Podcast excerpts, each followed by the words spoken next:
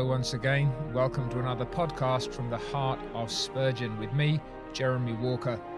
Each week we read through a selection of sermons from Charles Haddon Spurgeon, uh, and each week we zero in on one particular sermon. Our friends at Media Gratiae then broadcast those uh, podcasts and uh, distribute those sermons so that you can follow along either with the weekly scheme of reading, one a day, or with the one a week that we zero in on. You can find all this on Twitter at Reading Spurgeon. That's Twitter at Reading Spurgeon. Or you can go to mediagratiae.org slash podcasts, and there you can find a way to sign up for the weekly newsletter, which we send out with a copy of the featured sermon and some helpful uh, comments as to where you can find various things uh, in terms of further reading and the podcast material.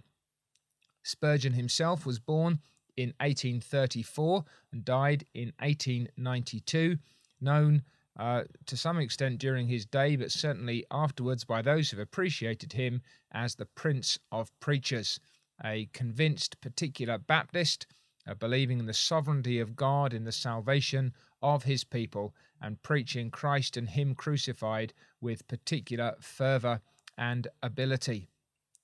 The sermon then we're looking at this week is called Fellowship with God, and it's based on 1 John chapter 1 and verse 3. That which we have seen and heard, we declare to you, that you also may have fellowship with us. And truly, our fellowship is with the Father and with his Son, Jesus Christ. And it was delivered on the 15th of September, 1861, at the Metropolitan Tabernacle. It is Sermon 409 in the Metropolitan Tabernacle pulpit. And uh, this week, then, 409 through to 415 are our sermons, with 409 being our featured sermon.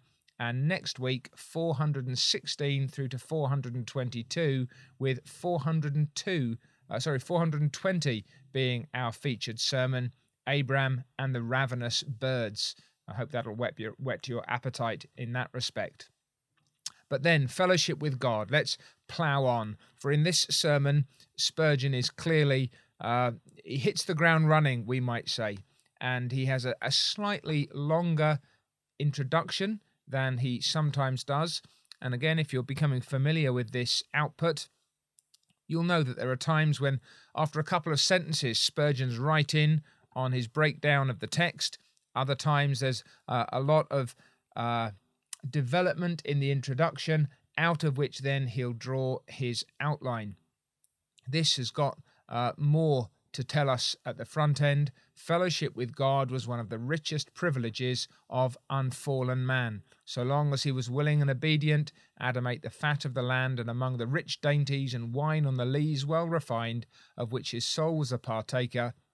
First and foremost, the blessing that he enjoyed was unbroken communion with God, his Father, and his friend. Spurgeon's point is that that fellowship is restored in Christ. That under the dispensation of the second Adam, we now have in all its fullness that fellowship which was lost to us by the sin and disobedience of our first federal head. The uh, realities, then, the spiritual joys of this he draws out from the experience of uh, the Apostle John, the beloved disciple. Christ was gone. It was no more possible to hear his voice, to see him with eyes, or to handle him with hands. And yet, the Apostle John had not lost his fellowship with Christ, though he knew him no more after the flesh. Now he knew him after a nobler sort, and his fellowship was no less real, no less close, less sweet, or less divine than it had been when he had walked and talked with him and been privileged to eat and drink with him at that last sacred feast. So John is able to say, Truly our fellowship is, not was, is with the Father and with his Son, Jesus Christ.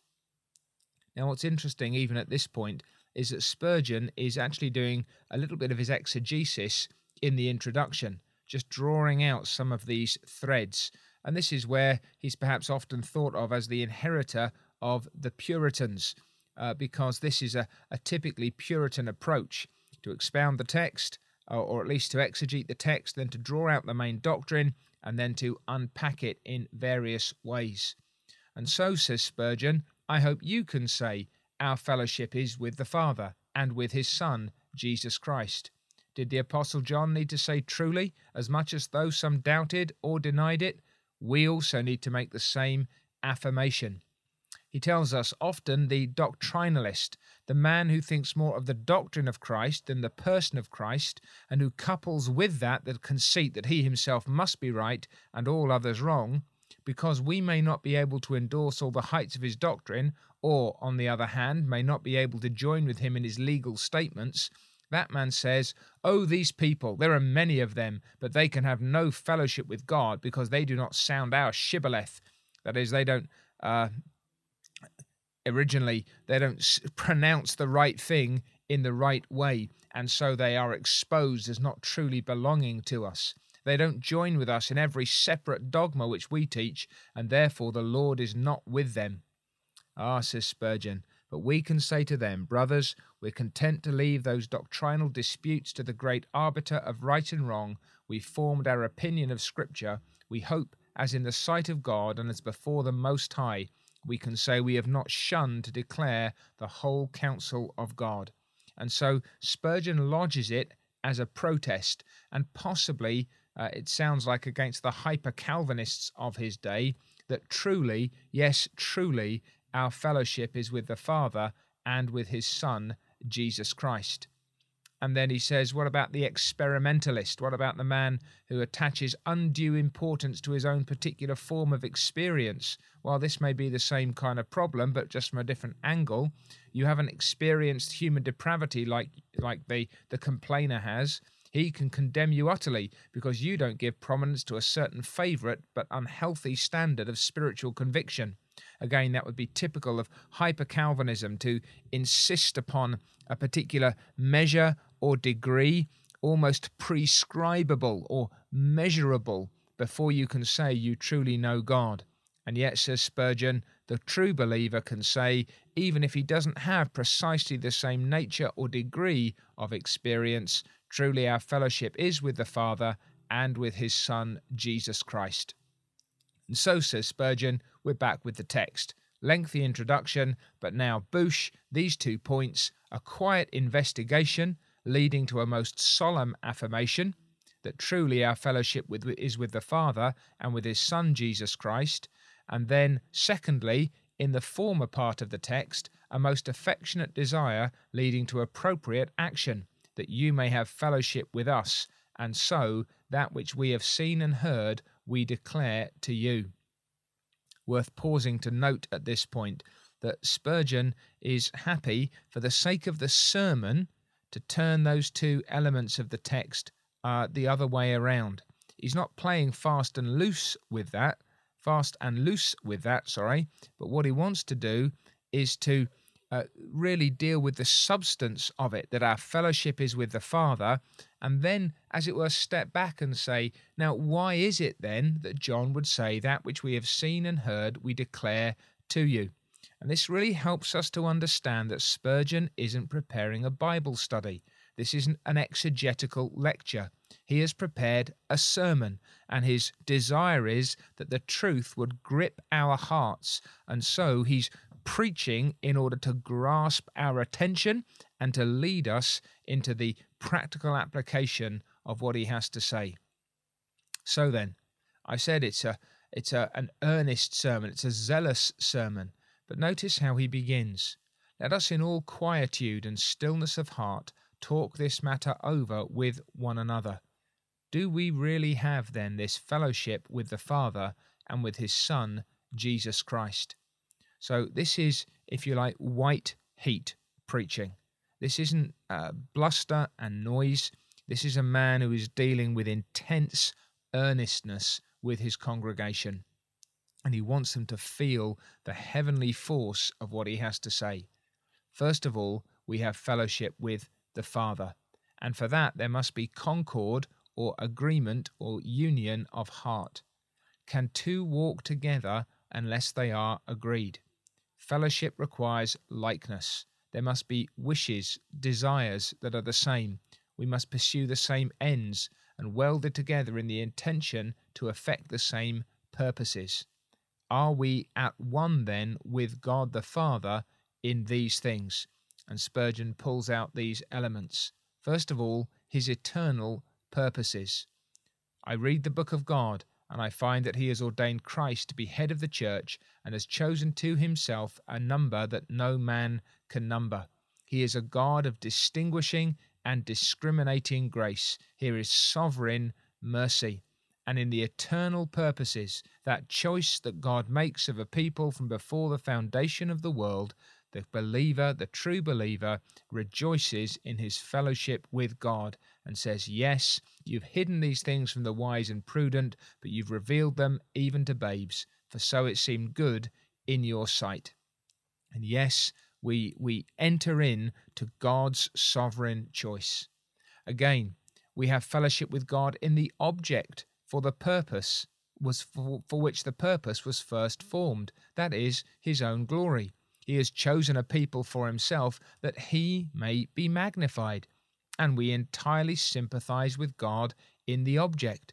It is our whole desire, the highest aspiration of our spirit, when most enlarged and inflamed, that God may be glorified, that the Lord may be lifted up in all he is and does. And we have fellowship with him then in seeking his glory. Furthermore, we have fellowship with God in the plan by which he carries out that purpose of obtaining his own glory in accordance with his eternal purposes. And you feel now the, the building weight of Spurgeon's reasoning. It pleased God to send forth his Son to suffer and die in the place of the ungodly. It pleased the Father to appoint this stone, and though the builders rejected it, yet God made it the headstone of the corner. And we delight in it. We, we are pleased at the way God has done this. It strikes us as being the wisest, the most gracious, the most glorious scheme that could have been devised. If it approves itself to God, it approves itself to us. If he chose this as the plan of divine operation, we adore his choice. We reverence both the wisdom and the love which planned and carried out the design. But still again and, and again, there's this peeling back of the layers. What about the most prominent characteristics of that plan? Throughout the whole way of salvation, you've seen displayed the justice and the mercy of God, each with undimmed lustre You've seen his grace in forgiving the sinner, but his holiness in avenging sin upon the substitute, his truthfulness acting both in threatening and in promising. There is not a single blot in the whole divine plan of salvation upon any of the attributes of the Most High.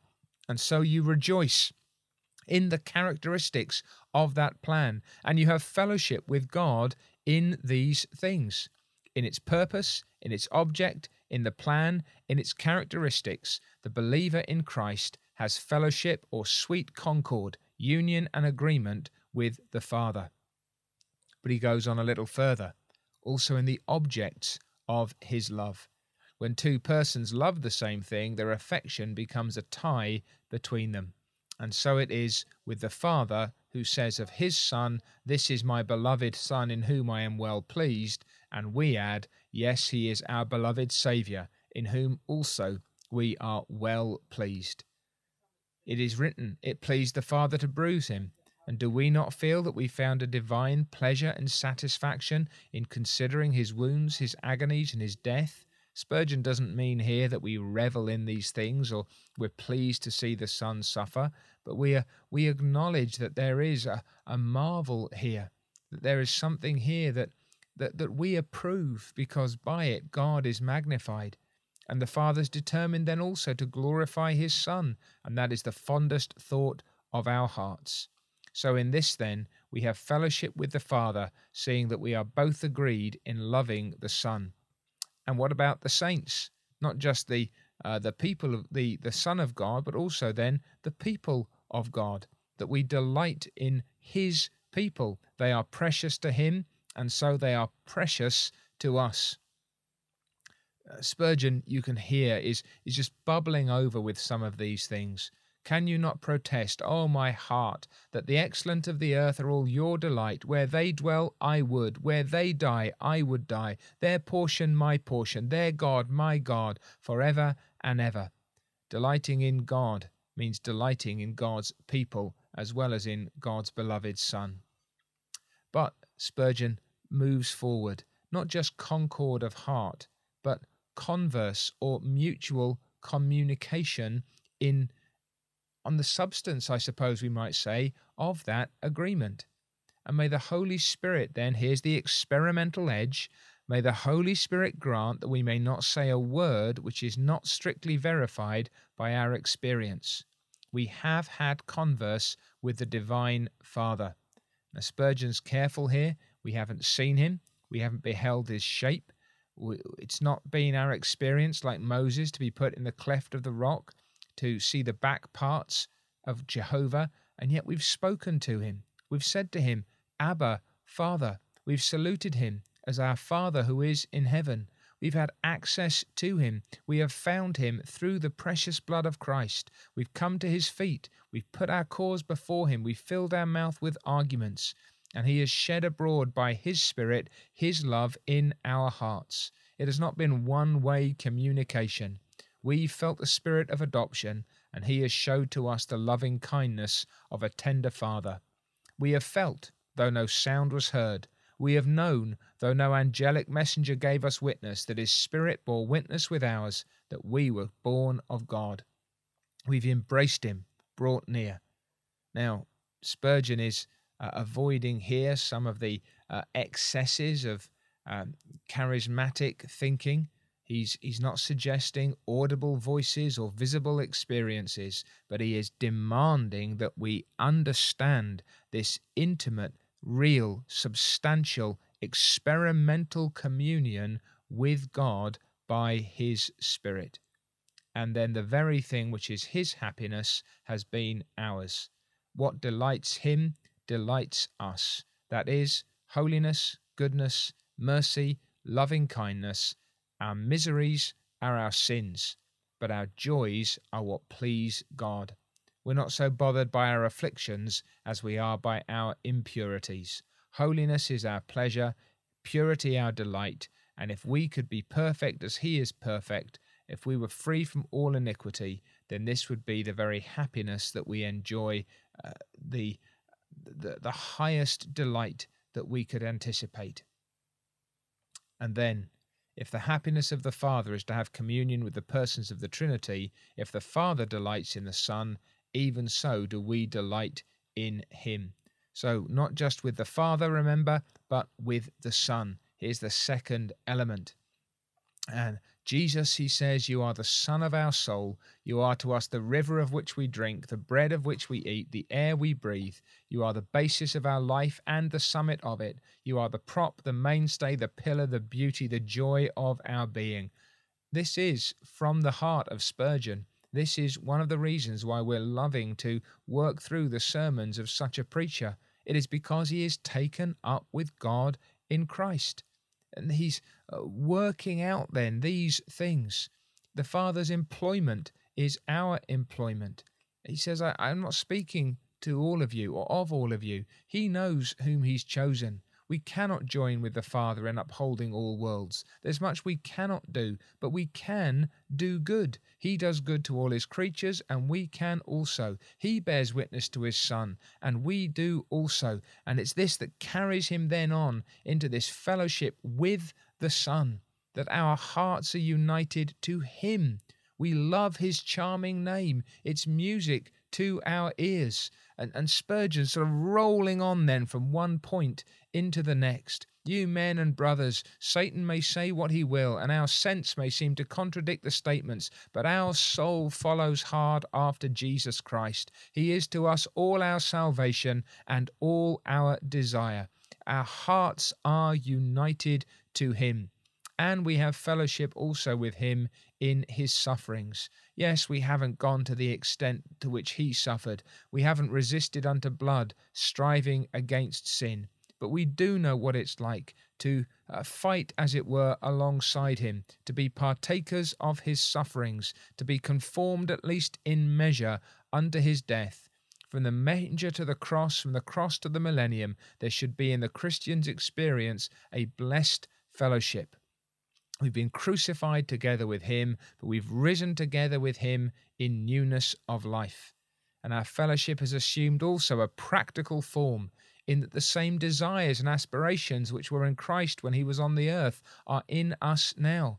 We feelingly uttered the very words of Christ. Do you not know that I must be about my Father's business? When we've been wearied in the Master's service, we found such good cheer in it that we could say with him, I have meat to eat that you do not know of. The zeal of God's house has eaten me up and we've been ready to suffer with him that we might be glorified together with him. We've thirsted and panted to bring others up out of their degradation and fall, till we felt that if we might be offered ourselves, if the sacrifice of our souls might be saving, we'd be willing to have it said, He saved others, himself he cannot save.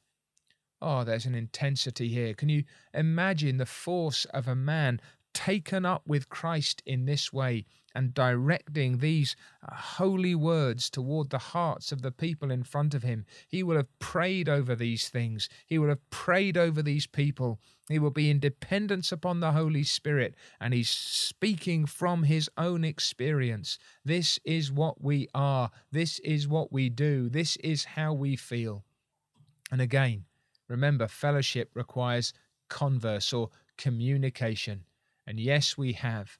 We have enjoyed the mercies of Christ toward us. We have known, as it were, his, his, his arms about us. We have leapt right out of the body to embrace him. At least we've thought so from an excess of joy. And that too when there was nothing in the world to give us content. Our lowest experiences here have been our highest ones of the mercies of God in Christ toward us. And he says, I hope you've had some few of these inflowings of love when you've eaten angels' food. You've forgotten the dry bread and the mouldy crusts that you had in the wallet of your experience, and you ate the new corn of the kingdom, and you drank the new wine with your blessed and divine Master. You didn't travel in rumbling chariots, but your soul was like the swiftly speeding chariots of Amminadib. You were lifted up, and your fellowship was with the Father and with his Son, Jesus Christ. And perhaps we say, Oh God, the half has not been told us. We just don't enjoy some of the things which this man seemed to. And Spurgeon's point is, but you may. If you are Christ's, these are the things that you can anticipate and pursue. And if you, you have them in any measure, you ought to stir them up and press on in them. And that then bubbles over, then, in this second main point, an affectionate desire leading to appropriate effort. Uh, just to be practical for a moment, uh, the, the, his lead into that second point is we've got but a few minutes remaining for the second head, which might very well demand an entire discourse.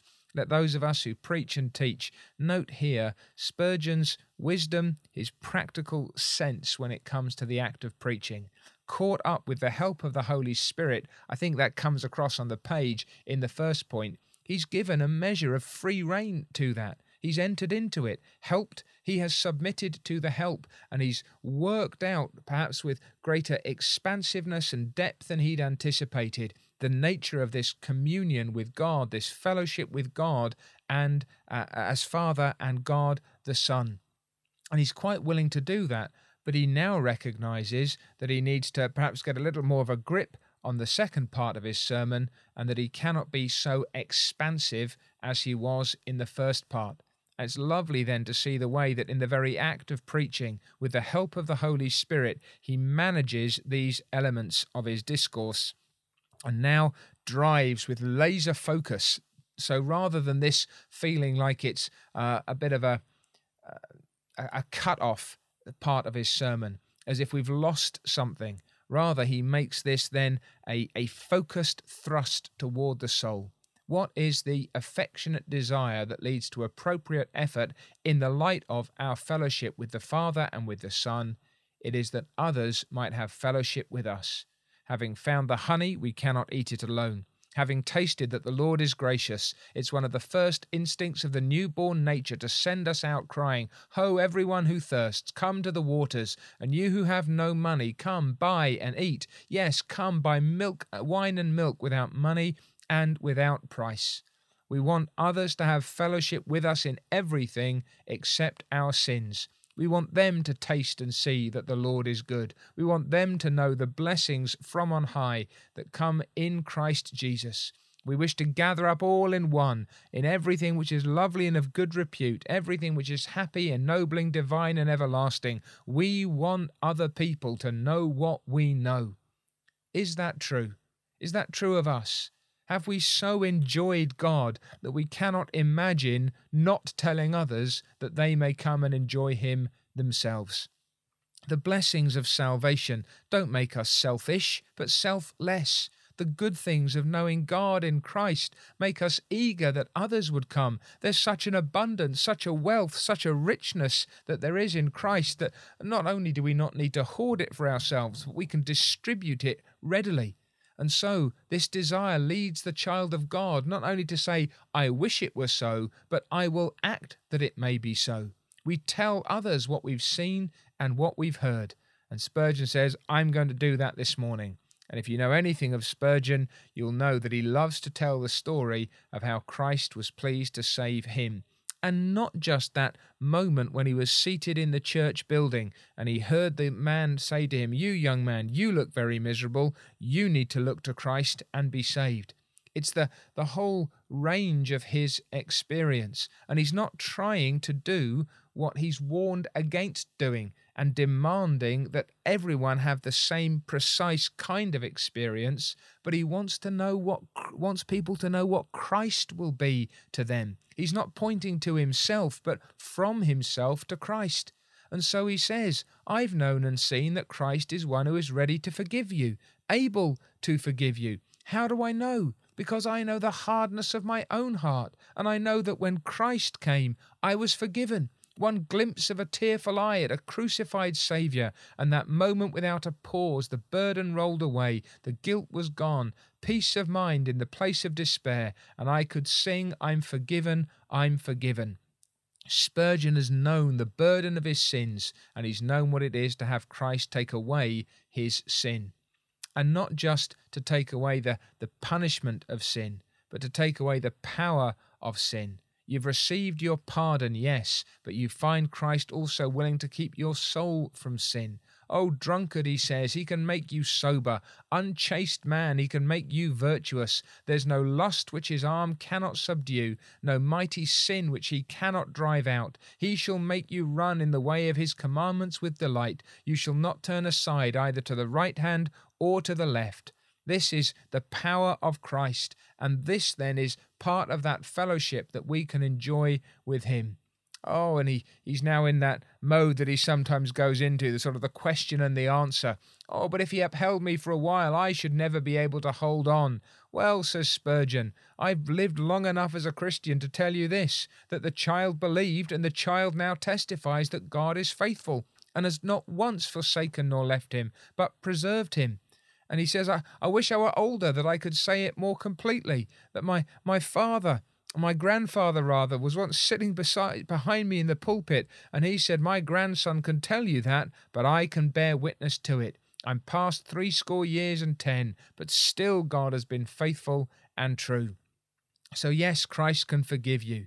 Yes, Christ can uh, take you out from under the bondage of sin. Yes, Christ will preserve you always, and Christ will grant you that joy in religion beyond anything you can dream of. He is a good master, says Spurgeon, whom I have served. It's a blessed faith that he has bestowed upon me. It is a, a, a blessed hope that is yielded so that I would not change my blessed estate for all the world calls good or great, and while my faith can keep her hold, I envy not the sinner's gold.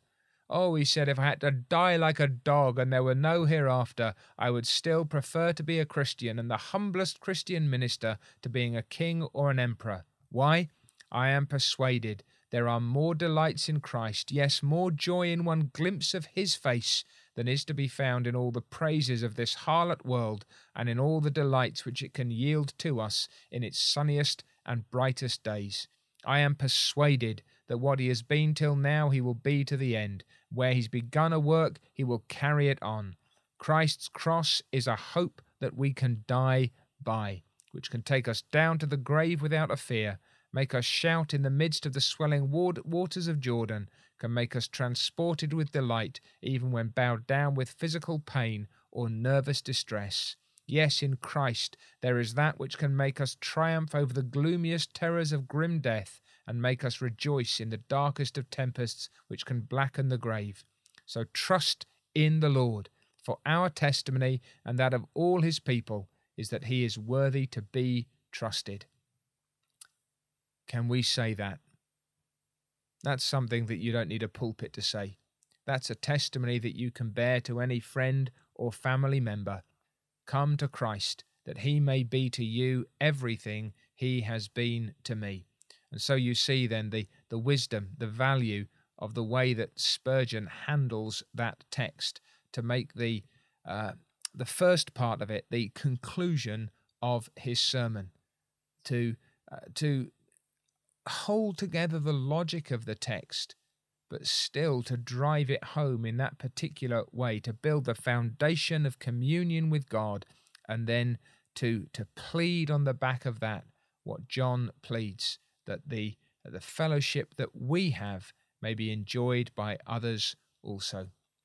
Well, I trust that this makes us hungry for God and for His Son, for the Father and for our beloved Saviour that this makes us long to know more of the things for which Spurgeon longed, but in so far as we do know them, and if we're children of God, we do, and we can know them more, to ask that others also would be brought in with us, and with that desire in our hearts to go out and speak out of our own experience the very truth of God and the fellowship that we can have with the Father and with His Son in this so great salvation and then on next week, if God wills, to Sermon 420, Abram and the Ravenous Birds. And it's a it's a Spurgeon classic. The whole thing is more or less an illustration. But I hope, uh, without whetting your appetite too much, that you'll join us again, and that that will be a blessed time for us all as we hear again from the heart of Spurgeon, which, as you've seen in this podcast, is just so full of God in Christ. This is From the Heart of Spurgeon with me, Jeremy Walker. I hope that today's podcast has been a blessing to your soul. If you would like to share that blessing with others, please leave us a review on your favourite podcast app, especially if you live outside the United States. It makes a genuine difference. Thanks very much for listening.